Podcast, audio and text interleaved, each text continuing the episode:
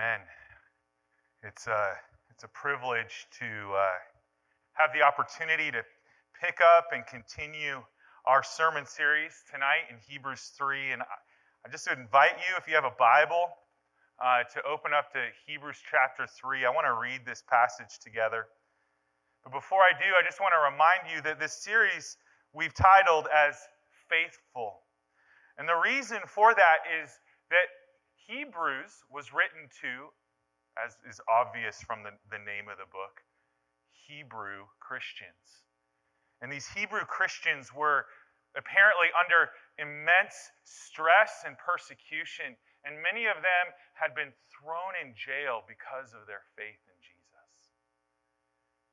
You can imagine the fear and the anxiety and the questions that rose up in their hearts as as maybe the breadwinner of their home was in jail and they had no earthly way to provide for their family. And it seems apparent that maybe in their hearts they began to question and wonder whether it was worth continuing on in this journey of following Jesus. We could just go back to what we were already doing. So the author of Hebrews is reasoning in a sermon with these Hebrew Christians. And he keeps making these arguments from greater, or I'm sorry, from lesser to greater. And he's going back and using examples and talking about things that to these Hebrew Christians would have been very familiar because they were part of their faith tradition. And in each example, at each in each argument in which he argues from the lesser to the greater, his point is always this that Jesus is better than what you left behind. And as we come to Hebrews chapter 3, it's the same type of argument. And he's going to pick up and he's going to talk about some things that are really near and dear to the heart of these Hebrew Christians. And I want you to follow along with me if you can. You need a Bible, raise your hand. We'll get someone to, to get them out. Hebrews chapter 3, we're going to read the whole chapter.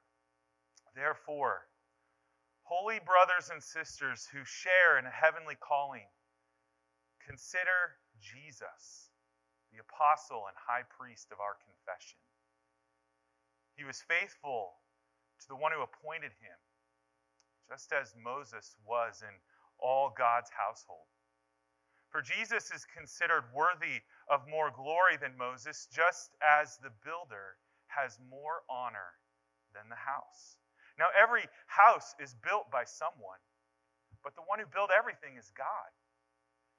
Moses was faithful as a servant in all God's household, as a testimony to what would be said in the future. But Christ was faithful as a son over his household and we are that household if we hold on to our confidence and hope in which we boast. And he turns to warning them. Therefore, as the Holy Spirit says, and he now quotes from Psalm 95, and he says, Today, if you hear his voice, do not harden your hearts as in the rebellion on the day of testing in the wilderness, where your fathers tested me, tried me, and saw my works for 40 years. Therefore, I was provoked to anger with that generation and said, They always go astray in their hearts, and they have not known my ways. So I swore in my anger, They will not enter my rest. Watch out, brothers and sisters, so that there won't be in any of you an evil, unbelieving heart that turns away from the living God but encourage each other daily while it is still called today, so that none of you is hardened by sin's deception. For we have become participants in Christ if we hold firmly until the end the reality that we had at the start. As it is said, today, if you hear his voice, do not harden your hearts for who heard and rebelled? Wasn't it all who came out of Egypt under Moses? With whom was God angry for 40 years? Wasn't it with those who sinned, whose bodies fell in the wilderness? And to whom did he swear that they would not enter his rest, if not for those who disobeyed? So we see that they were unable to enter because of unbelief. Please pray with me. Father in heaven, I pray that you would give us ears to hear, that you would give us eyes to see the glory and beauty and majesty of Jesus. I pray that whatever bondage we are in, whatever battles we're facing, whatever ways that we feel completely overwhelmed and, and in desperation, I pray that you would help us tonight to lift up our eyes and see Jesus and consider him I pray this in Christ's name. Amen. A few years ago, 31 years to be exact, I was nine years old, and I uh, was walking home from school. I was with my friend Charlie, and my sister and I were staying uh, at his family's house, lived basically across the street from the, the school and they actually owned like a really large ranch. It was a cattle farm in the northeast part of, of Washington state. And as we walked up his driveway, we saw a police car. And of course, nine year old boys are immediately compelled and curious by the presence of, of, uh, of a police car. Ran up to the house to see what was going on. and when I walked in, I noticed, kind of like in passing, I saw a box of, of my stuff sitting on the on the floor. And Kathy, Charlie's mom, told Charlie and I, why don't you guys go down to the convenience store and get a candy bar? And so we left and got our candy bar, came back, and when I got back, the police officer told my sister and I that we were going to be leaving with him. My dad was out of was was away, had been away for a while. Um, all of our stuff was loaded into the trunk of this police car, and to a nine-year-old and a seven-year-old, this was the most confusing and frightening experience that you could imagine. We didn't understand what was going on. We didn't know why it was happening. But we knew that our life had changed. And we were taken away to a foster home. And we were actually there for only three days. It wasn't a significant time away. But in the three days that I was there, my nine year old brain is trying to put together and understand what has happened and why. And I remembered that, that fact that all of our stuff had been packed. It was already sitting there on the floor when I came home from school that day. And so I came to believe that this very dear friend who was like a mother in my life was responsible for this terrifying experience that I was going through. I believed in that moment that she had um, taken all that was near and dear to me and and taken it from me. And three days later, when my dad regained custody of us, he only enforced that narrative to us that, that Kathy wanted to take us and adopt us, and, and I, it just made me angry at her. And it wasn't until my, my mid 30s, as God was beginning to unpack some of my story, and helping me begin to see that the things that I had experienced as a, chi- as a child were not actually normal. That I had walked through years of abuse and neglect and abandonment. And in the midst of all of that wrestling, I, was, I began to ask God, why did you leave me there? Why was, why was no one there to say anything? Why were we left in this situation for so long. And literally, I can picture where I was. I was on a job, And I was just looking out over the trees, and I get a message, a Facebook message from a lady named Wendy. And Wendy was Kathy's daughter. And she explained to me that her mom wanted to talk to me if I was willing to. And it, obviously, it evoked all these like really interesting and strong emotions. But then God like helped me to see in that moment wait a second. This person that I had held within anger and contempt for so long because of my love for my dad, even though he was hurting us, was wrong. And God just seemingly opened up and, and gave me a glimpse into his heart for me. And I realized that Kathy, no, she wasn't against me. She was actually for me. She had, in, a, in that moment, displayed tremendous courage to raise her hand and say, No, this isn't right.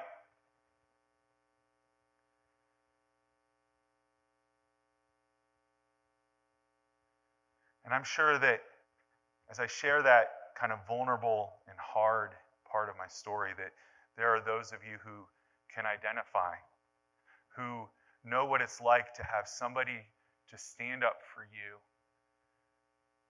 even when you don't understand it, to give you a voice when you don't have a voice, and gave you strength when you didn't have strength to even fight for yourself, or maybe you had no ability.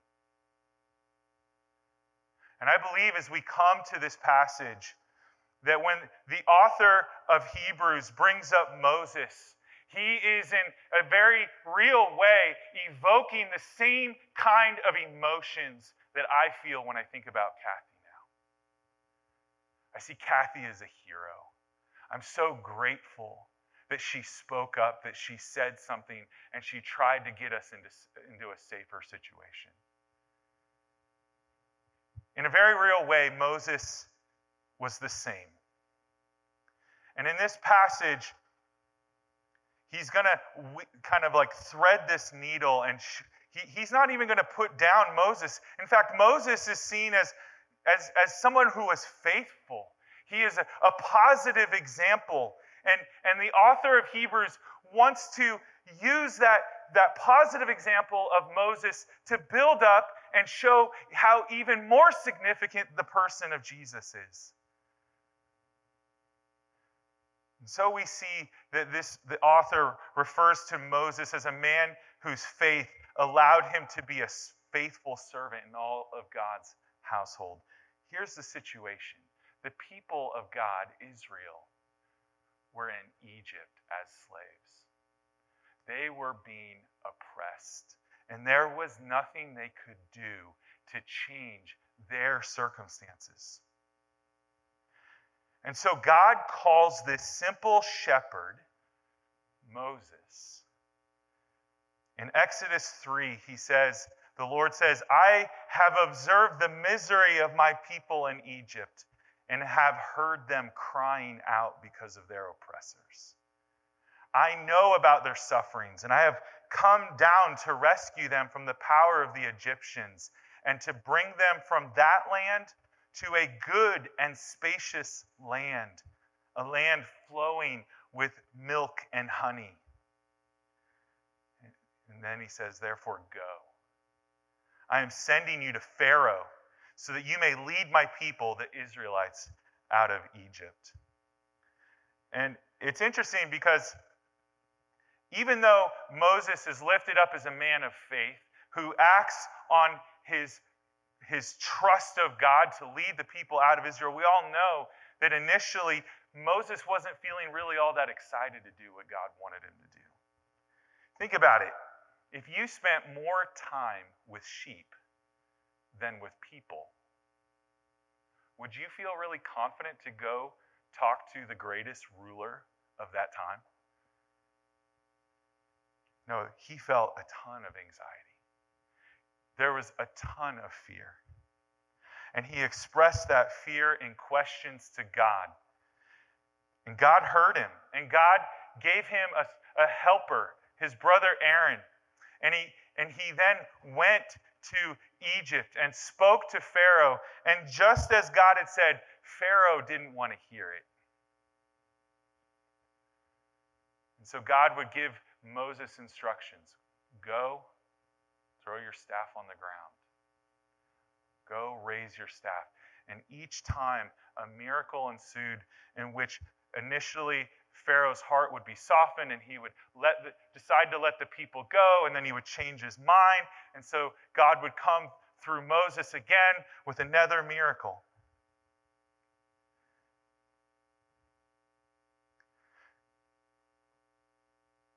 Hebrews 11 talks about the faith of Moses.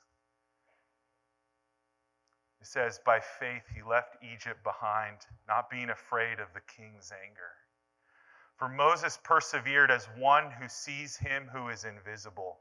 By faith, he instituted the Passover and the sprinkling of the blood so that the destroyer of the firstborn might not touch the Israelites. By faith, they crossed the Red Sea as though they were on dry land. When the Egyptians attempted to do this, they were drowned.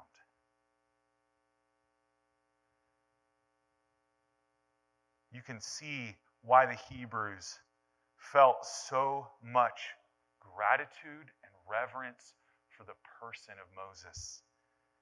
His faith had freed them from the powerful grip of a powerful and brutal dictator.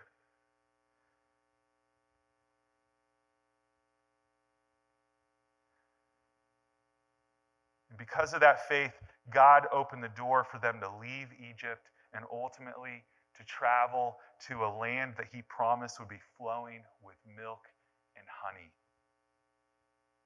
But there was a problem. This story doesn't end as happily as we would hope. And, and, and the author of Hebrews brings this up in this warning passage, starting in verse 7, going through verse 11. And here's the simple problem Moses was a faithful servant he wasn't the Son.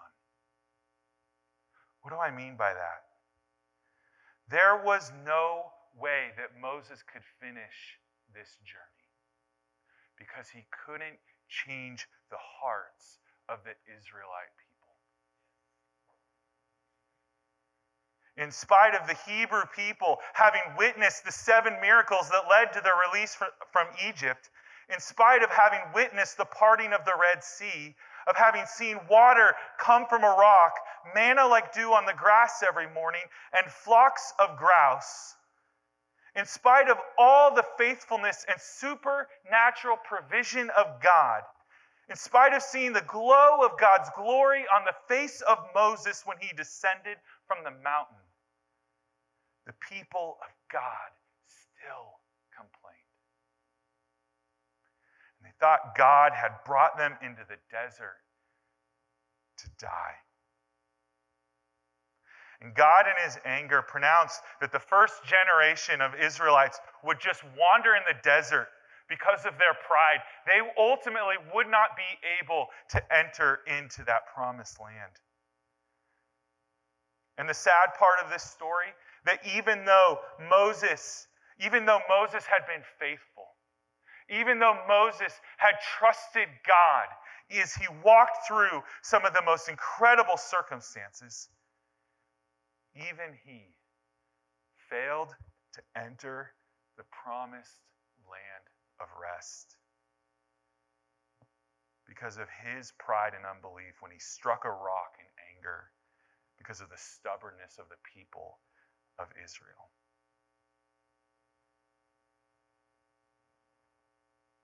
But this story is only a testimony, a picture, a foreshadow of someone who was still to come. And that's kind of the point of this passage. This story of Moses, yes, correctly evokes responses of gratitude and reference.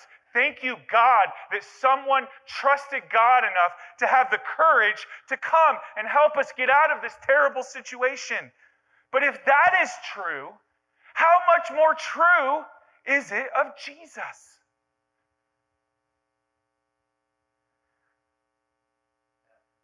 Jesus, so the first point was this, right? Moses was faithful. Moses' faith allowed him to be a faithful servant in all God's household. But Moses couldn't finish what he started because he was just a servant, he was just a man. He ultimately would die just like everyone else in that story. But Jesus is different. Woo, that got hot. Jesus has been faithful to gather a people who will worship at the throne of God. And if you remember at the beginning of this passage, this author tells us, holy brothers and sisters who share in a heavenly calling, consider Jesus. He's the apostle. It means apostle refers to somebody who goes out and starts a fresh work. And the high priest of our confession. He was faithful to the one who appointed him, just as Moses was in all of God's household. For Jesus is considered worthy of more glory than Moses, just as the builder has more honor than the house. Just like Moses, Jesus was given a mission a great rescue mission from God. And I'm going to kind of paraphrase Philippians chapter 2 that lays out really what the mission of Jesus was, what God wanted him to do. And here it is Jesus was sent from heaven by his Father to complete a great mission to gather a people from every tribe, tongue, and people. Here are the steps, all right? So picture Jesus being in heaven, seated at the throne of God, and God says, All right, Jesus, I want you to give up your rights as God, and I want you to become a human.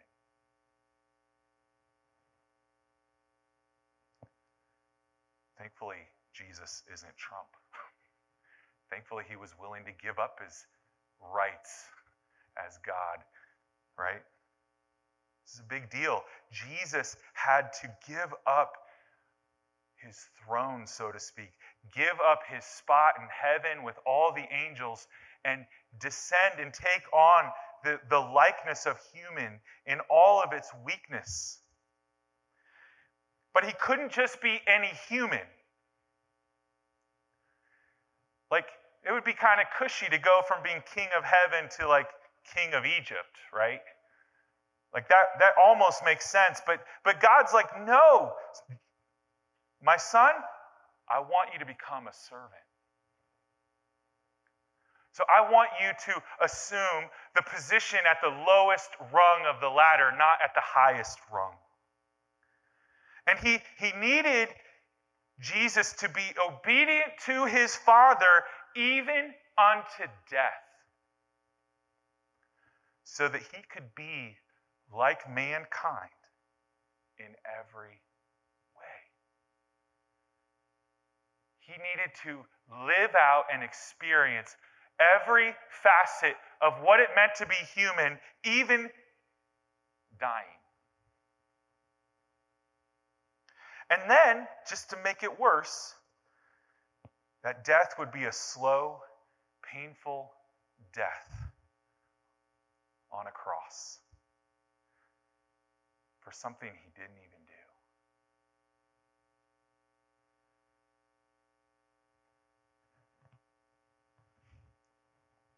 And you know what? Jesus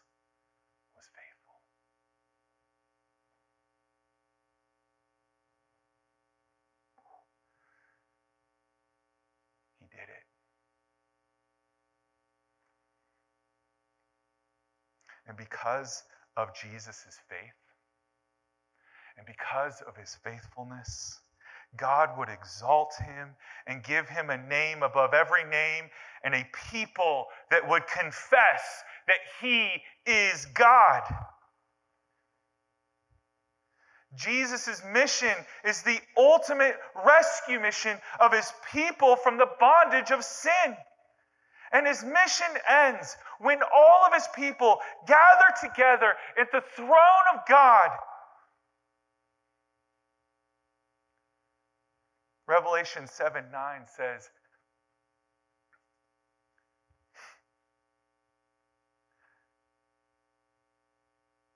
there was a vast multitude from every nation, tribe, people, and language, which no one could number.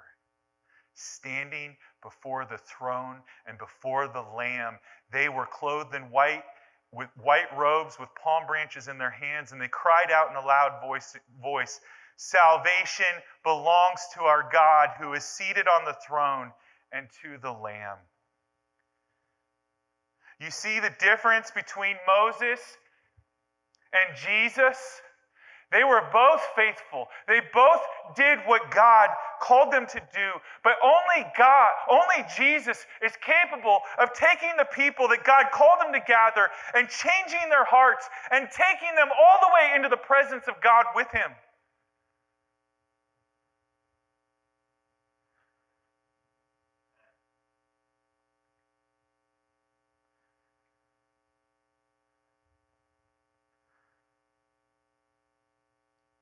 When you put your faith in Jesus, you're not just putting your faith in a good man. If you put your faith in Moses, you'll only get as far as his faith. But if you put your faith in the creator of man, you will go as far as Jesus. You're putting your faith in the one who replaces your heart of stone with a heart of flesh, and what Jesus starts in you will be finished. But the author of Hebrews is concerned for the Hebrews. There is a warning here for the people of God. When I think about it, you know, when you think about the story of Israel leaving Egypt and being in the desert, I mean, you can somewhat understand the anxiety of not knowing where your food's going to come from or water. But you, what you begin to see is this emotional entanglement that still existed in the people of God. Like when they were there in Egypt, it was hard. They wanted out because it was hard. Not just hard, people were dying. They couldn't exercise their faith in God the way they, they felt God had called them to. And, and rightfully, they were calling out to God, please take us from this. And then He answers them. And then immediately they're like, well, at least we knew we had a meal in Egypt.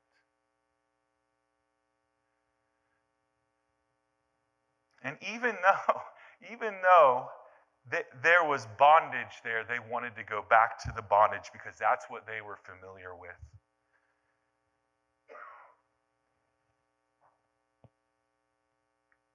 And I suspect that if we're honest tonight, we, we feel similar emotional enmeshment, if you will, with different forms of bondage that Jesus came to die for and release us from.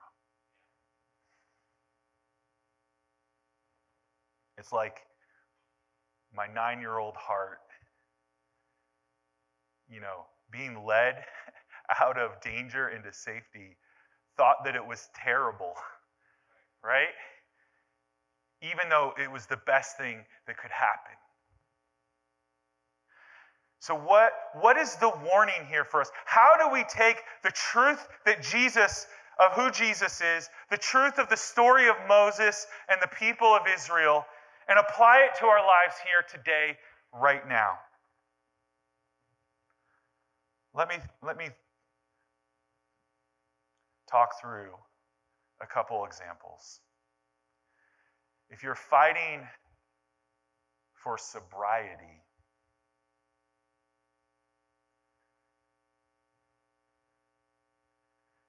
And your body aches. And it's really hard. The temptation is to believe, I want to just go back.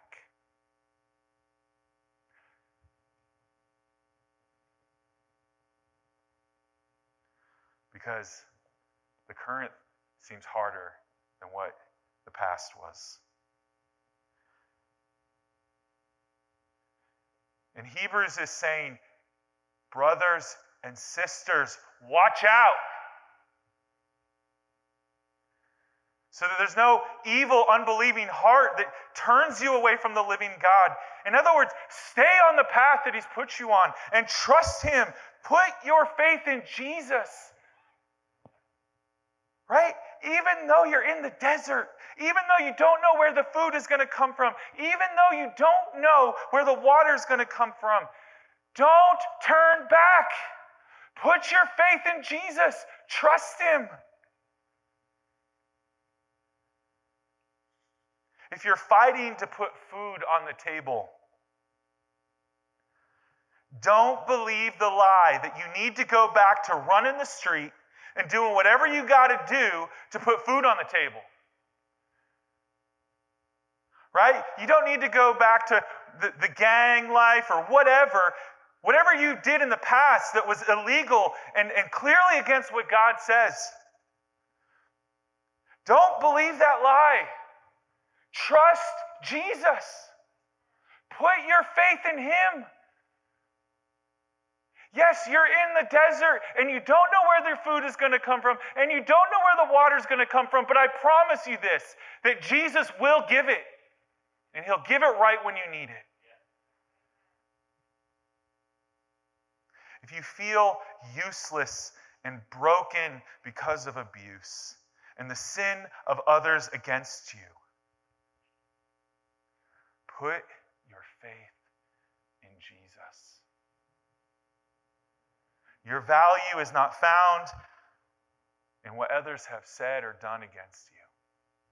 But your Creator God sent Jesus, His own Son, to rescue. You're not alone. Look, no matter what chaos you came from, it may be familiar, it may be what you're used to. But it doesn't mean that you should stay there. We need to have the faith to imagine a new future in Jesus that we can't even see yet. We just need to hold on and keep holding on, even when it doesn't seem to make sense. And one day, one day we're going to stand before the throne of God. And all the thankfulness that can fill a human heart will overflow all at once into praise for the Lamb of God who saved us. Amen. Let's pray.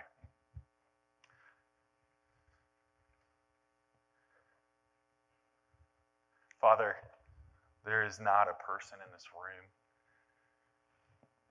who isn't in one type of battle or another, who at one point or another hasn't felt hopeless, who at one point or another has not contemplated the possibility of just throwing it all in. I'm thankful that this, the tiniest squeakiest, like, like call that we can let out for help, you hear. You, there isn't a, a, a place in this world that we can be where you're not and where you don't hear the smallest cry of faith. And Lord, I pray that wherever we are, whatever battles we're facing and fighting, that today we would not give in that instead we would continue.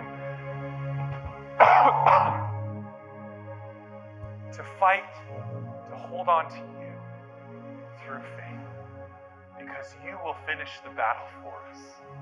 You will complete us and complete it and, and present us pure and clean and, and whole before the Father. And we thank you for that, Lord.